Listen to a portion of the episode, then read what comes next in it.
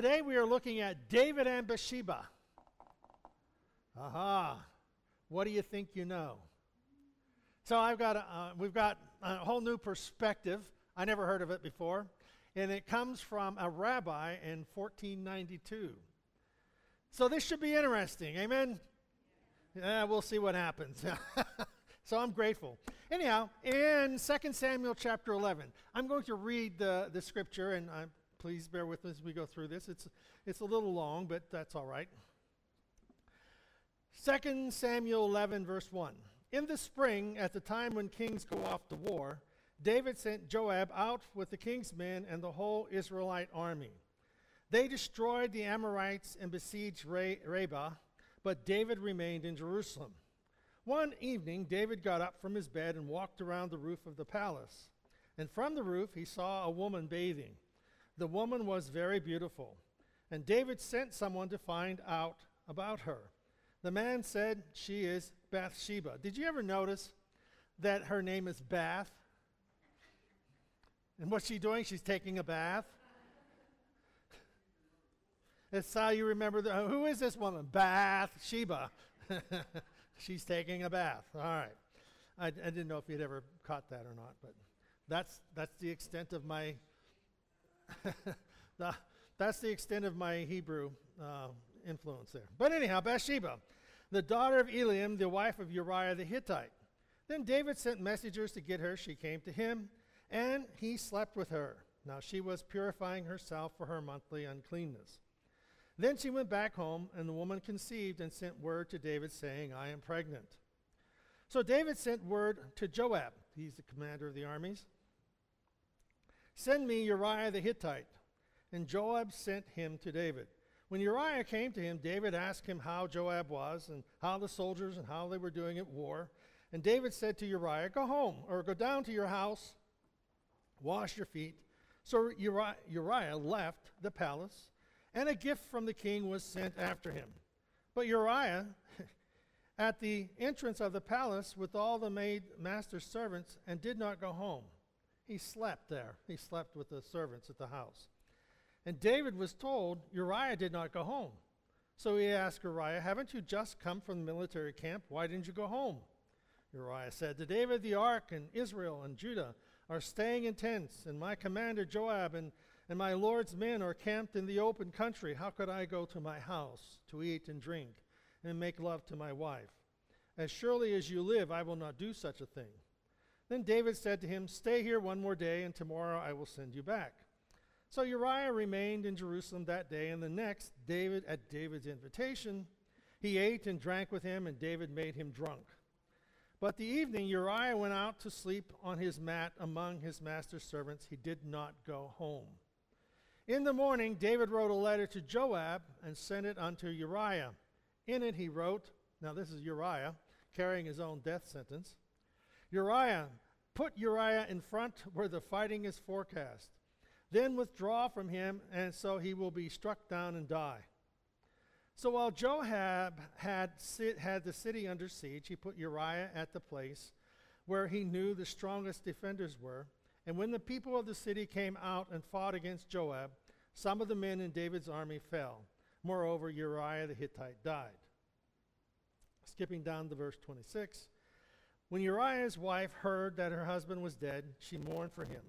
And after the time of mourning was over, David had her brought to his house and she became his wife and bore him a son. But the thing David had done displeased the Lord. Now, uh, I'll, I'll read one more section here. The Lord sent, this is chapter 12.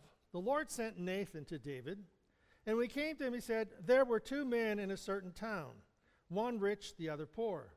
The rich man had a very large number of sheep and cattle, but the poor man had nothing except one little ewe lamb that he had bought.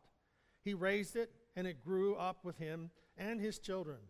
He shared his food, drank from his cup, and even slept in his arms. It was like a daughter to him. Now a traveler came to the rich man, but the rich man remained from taking one of his own sheep or cattle to prepare a meal for the traveler who had come. Instead, he took the ewe lamb that belonged to the poor man and prepared it for one who had come to him. David burned with anger against the man and said to Nathan, As surely as the Lord lives, the man who did this must die. He must pay for that lamb four times over because he did such a thing and had no pity. Then Nathan said to David, You are the man. uh, this is what the Lord, the God of Israel, says. He talks about how the God had anointed him. And then verse 13, and David said to Nathan, I have sinned against the Lord. Nathan replied, The Lord has forgiven you. Now, we, we look at this situation and we kind of a recap, sounds like a plot or a movie that we would see on TV, um, and how that, you know, all this stuff comes together. But when we find that, um, one, David uh, doesn't go out to war, which he should be. Kings always go to war, but David, he's, he's, he's so powerful and big, and, and, and, and his generals are so good, he doesn't need to go to war. So he stays at home, and that's whenever he sees Bathsheba and has her come in. He has an affair with her.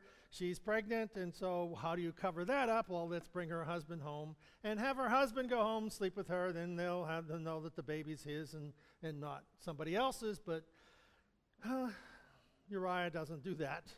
So David has him killed in battle. So this is kind of, you know, I've always wondered about this, okay? I, have always had this question about what happens. I mean, David is this, he's this man after God's own heart. He, he has written at least 71 psalms. His, his, his, the prophets would always talk about, even later, they talk about, you need to be a king like David. And, you know, and so you, you look at this and it's like, this doesn't add up. It's like there's this gap where David suddenly just stops paying attention to God and goes after this woman and then has her husband killed and he marries her. And the kicker is this is doesn't mean facetious. The, and, and, and, the, and the strange thing is, this woman is the mother of Solomon wisest man who ever lived. And both David, Solomon are in the line, the lineage of Jesus. So, how do you put this all together? Especially, you know, in the way that we've looked at it in the past, that, okay, David sinned, he just blatantly forgot all of God's commands, and he just went out and did his own thing, and then he gets caught in the end and he's repentant. Well, Psalm 51 is David's repentance. And I just want to put that out there so we, we have an understanding of the character of the guy who's, who's, who's this story is about. Have mercy on me, O God, according to your unfailing love. According to your great compassion, blot out my transgression. Wash away all my iniquity and cleanse me from my sin. For I know my transgressions and my sin is always before me. Against you and you only have I sinned, and done that done what is evil in your sight, so that so you are right in your verdict and justified when you judge. That was another thought I had, you know, reading this. When David says, "I've only sinned against you," well, wait a minute. There's Uriah, there's um, Bathsheba, there's the, the the nation and all the people who are looking to him. How is it that he can just say, "I've only sinned against God"? And I thought, well, you know, every sin that we have, based ever done, it's maybe we have in, involved other people, but in reality, maybe it's just that we've sinned against God. But in this say, case, it kind of rings, you know, you have David setting aside the commandments, David doing what he wants, has the guy killed, and when he, when he repents, he says, It's against God only have I sinned. So, how does all this come together? How is it that David does not get even a little sense that he was off the course whenever he takes Bathsheba into his house. So, what I'm going to share, as I said, comes from a, a Jewish theologian um, from his perspective, and it is, it is not that this is the, the new enlightenment, but it is a thought that I, that I, I just wanted to throw out there. And, but, but no matter this thought or the other, you know, this thought that we're going to share or the other where David just blatantly sinned against God, both of them end up in the same place. He repents. Okay? So it's not like we're going to end up someplace where he doesn't repent. No. But it, it kind of puts them, for me, it kind of put things in place. And we'll see what happens here. So, um, this is uncovering, this is a Hebrew theologian. He, was a, he, was a, he lived in, 19, in 1492. His beginning approach is basically the same as ours, that this is the, like a soap opera type thing that goes on. But does it get any worse? You know, yes. why is David such a hero? And why is he known as a man after God's own heart? Now, sometimes we've interpreted that as saying David, God, God created David after his own heart. I think it's the other way around. David was the guy who desired to follow God, to follow God's heart. And so when he was a shepherd, when he was out in the field, you know, he, he not only was watching sheep, he was praising God and thinking of God. His minds and thought were toward God. And he was this type of individual facing Goliath. You know, you know, this man is defiling God, the armies of God. Let's go get him and take him down. And here in this situation, David totally blows it. So he is this hero And, he, and, and, and eventually he takes responsibility for his sins. But David makes himself accountable. And this is where we're head with all of this. In our society, if there is no God, you're not accountable. If there is no sin, we're not accountable. Making right choices, following the will of God, you know, not lying, stealing, cheating, you know, if there, if there is no God, these things are all permissible. Doesn't matter how you live, just so you get what you want. But, but see, all that is on this pr- assumption that there's no accountability. But we know there is. We're all going to stand before God. So, also, when you think of the prophet Nathan coming to, to David, David could have had him killed. You're the guy. it's like, off with his head. Didn't do that the challenge. There are some things that can't change with repentance. One is David being sorry doesn't bring Uriah back. He's dead. So, what makes this 1492 information cause us to pause at what we know of David and Bathsheba? that whoever went to war, this is the thing that I never knew, never heard of. When a soldier went to war at that time frame, he was to write his wife a letter of divorcement. Now, that's according to the Hebrew guy. That, that they were, he was to write her a letter of divorcement that should he die in battle, she is a widow, divorced. She can remarry. But if he goes to war and dies and she doesn't have a, a bill of divorcement, she's, she's out of luck. She can't remarry. So the law was such if the husband didn't return, so she was divorced. And so when, when, now this doesn't justify what David did, okay? Because we know it's a sin, and Nathan calls him to to the to uh, account for it. But when David sees her and she's she's divorced, well, her husband isn't dead. Well, who knows that? He's at the battle. But she, she has a letter of divorcement. Okay, that's what the rabbi says. Now, remember, we're not letting David off the hook, but it, in one sense, it, it's a um, situation where David can, uh, it's an incident where, you know, she's divorced it doesn't slam dunk him and say, You're sinning, you're committing adultery, you, you're, you're doing this with this married woman. Okay? Well, one of the other thing is that had David had David committed adultery with her, and the sense that she was a married woman, he could not marry her. It was forbidden. So if he may, if he broke the marriage vows with this woman, and she's not under the, the divorce clause, that she could never marry the man who caused that to happen. So, what we're looking at is technicalities. Okay? Now, technicalities. What's a technicality? Well, it, it's, it's almost a lie. it's not a lie you know, but it's, you know, it's pretty much the truth. oh, that's just a technicality. You see, we, how many times do people justify their actions by saying, well, it's not really that bad? It's a technicality. Well, what David did with Bathsheba, it's a technicality. So David doesn't somehow slam dunk right into the Ten Commandments and thou shalt not commit adultery because it's really it's a technicality that you know our husband isn't here maybe he's dead all right next. So there's more. Ah. So what do you think? Where's he going with all this? Preacher's gone off the deep end. He's reading jewish literature. Oh the whole bible is. Oh, excuse me. So so um, so if it's tec- technically not adultery, what about what about Uriah?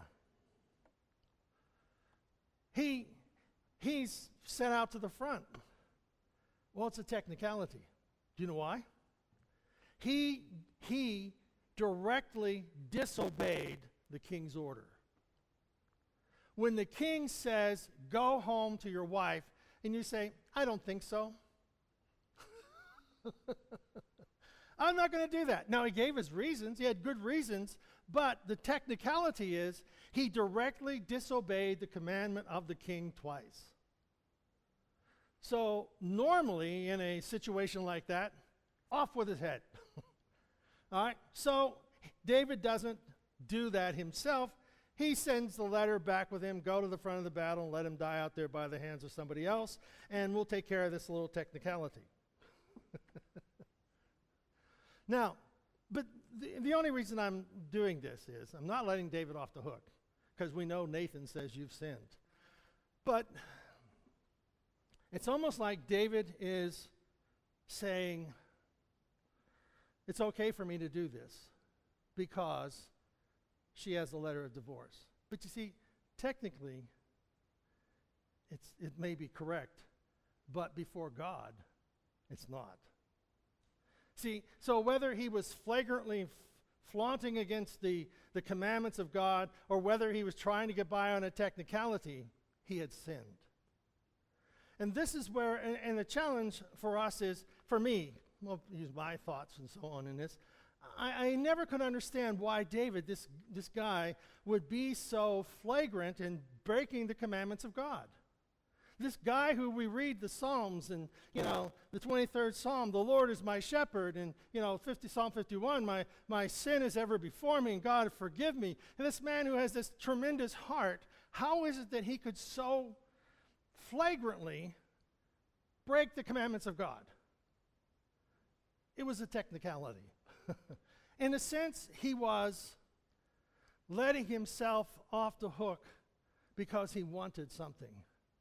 And he said, It's all right. But, and so he, he was letting that kind of be the counterbalance to flagrantly disobeying God.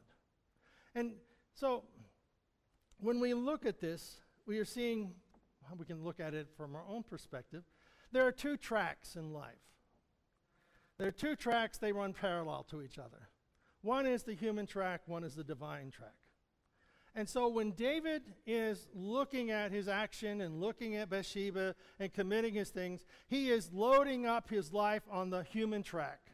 He is going down the human nature, the carnal nature. He's, he's disobeying God. God is not on this track.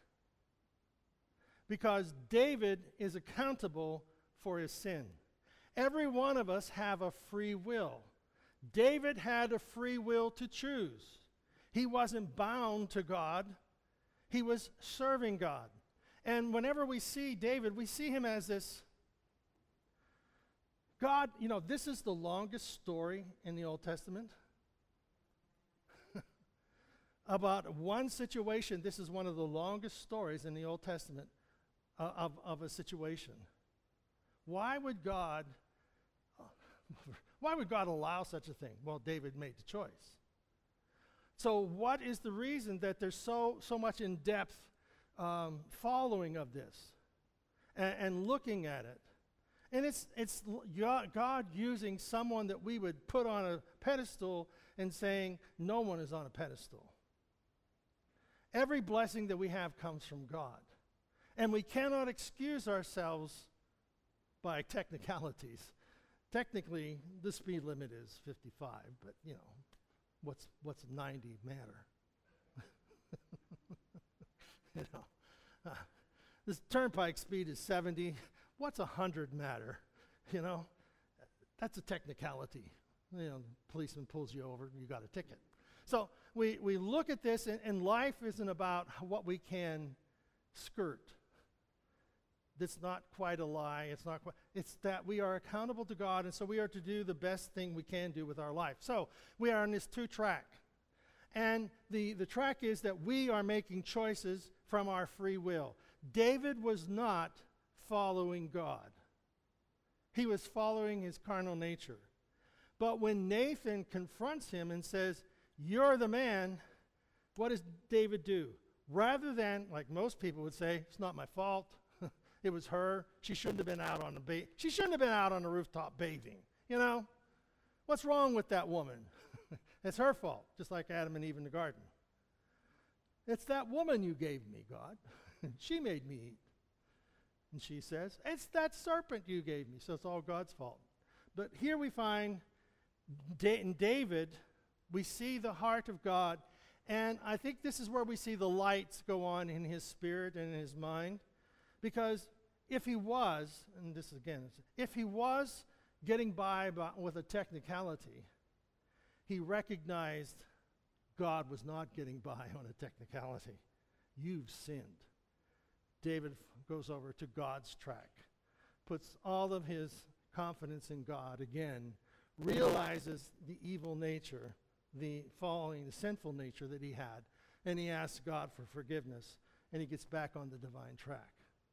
And this is where our decisions, our choices, um, when we choose to, you know, some people call it negativity, when we choose the negativity and bring it into our life, well, when we choose to do sinful things, we're bringing negativity, we're bringing burdens, we're bringing sadness into our spirit.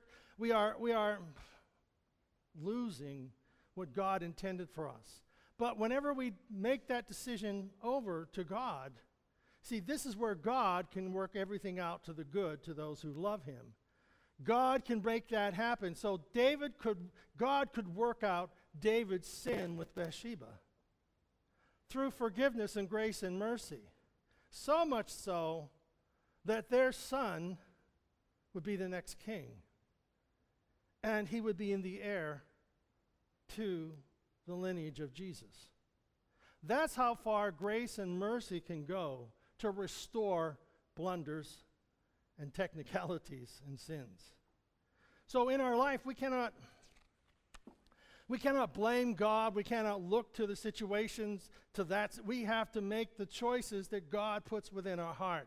Uh, James 1.13 says, When tempted, no one should say, God is tempting me. God did not put that temptation in front of David. David should have been with his soldiers at battle, and this would have never happened. Now, if you really want to go out there ways,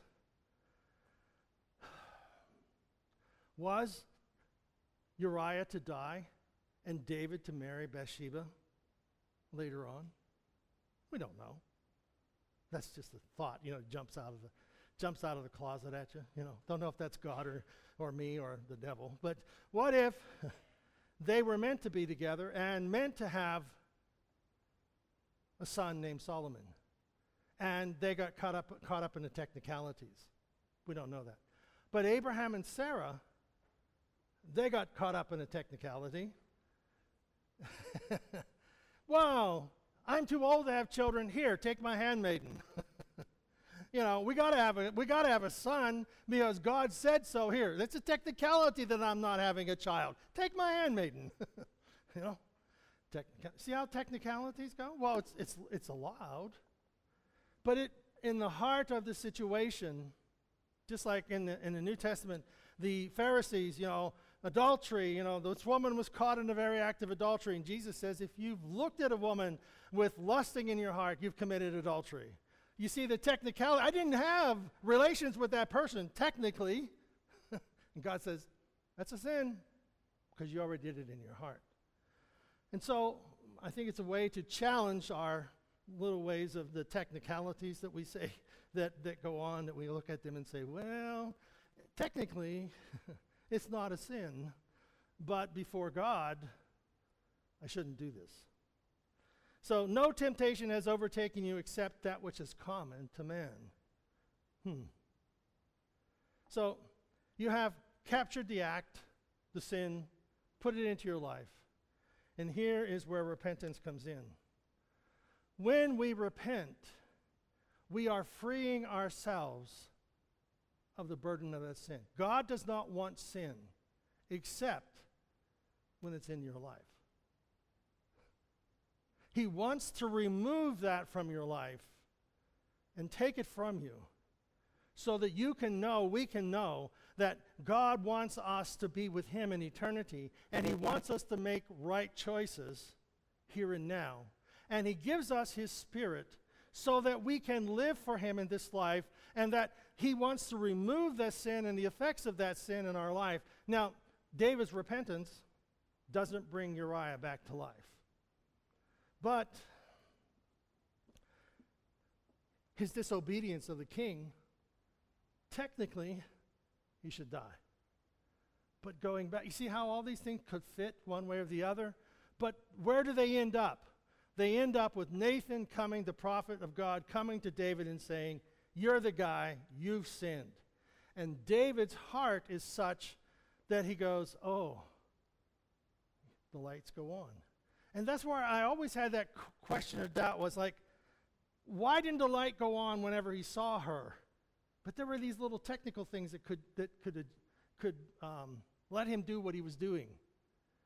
But in the end, they were still sin. So, what are we supposed to do? We're supposed to free ourselves. Free ourselves of the sin. God wants our sin. He wants the sin that easily besets us. He wants the things that we've done wrong. He wants us to repent. And just like David, he, ha- he has a heart that moves toward God. And whenever he realized this in front of Nathan, he, his immediate response is, Oh, I've sinned. So the focus moves from, from us and our failures to the action of God. What is God's action? God's action is forgiveness we now move to God's track, and we're allowing God's track to be our way of life. And you are your action. We the focus moves from our actions to God and His love for us. Asking for forgiveness through the blood of Jesus Christ frees us up to be ourselves, to be the person God created us to be.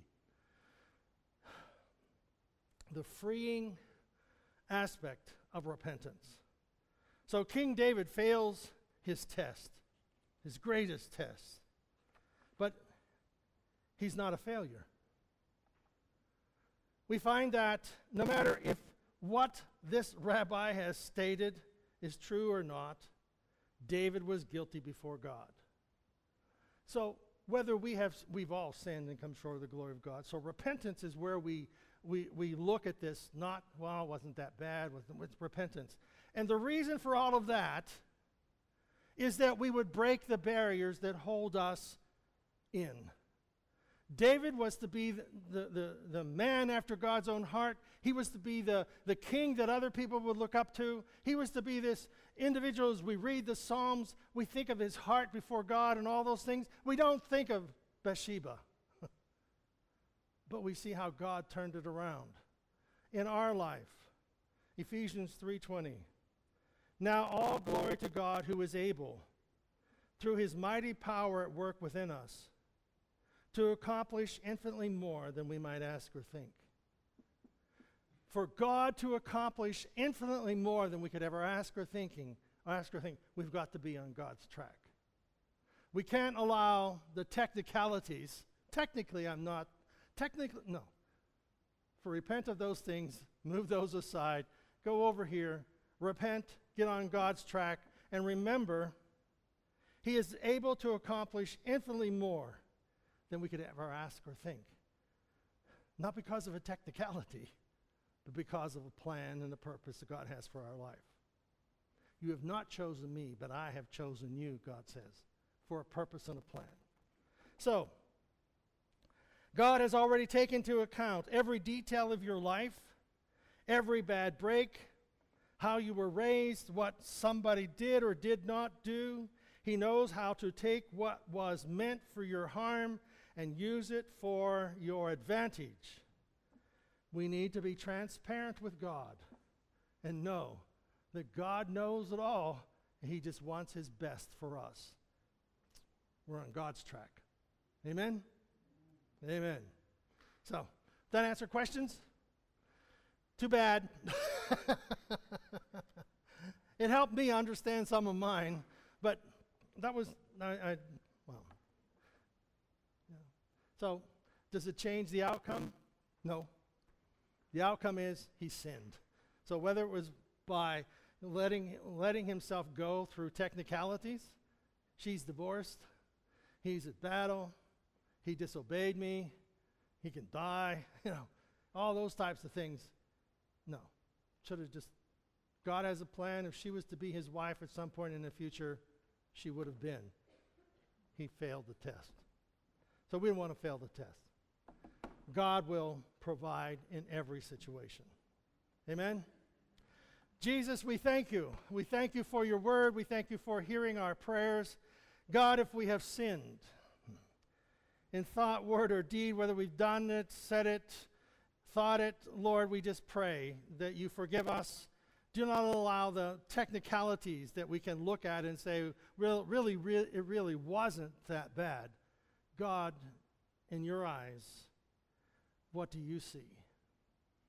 You want our sin removed from our hearts and lives. Forgive us, O God, as we repent of our sin, that we might that we might receive your presence, your power, and your strength. Because, Lord, you want to accomplish infinitely more than we could ever ask or think. You want to accomplish that in us. And we, you do not want any technicalities hindering us from our future. In Jesus' name we pray. Amen.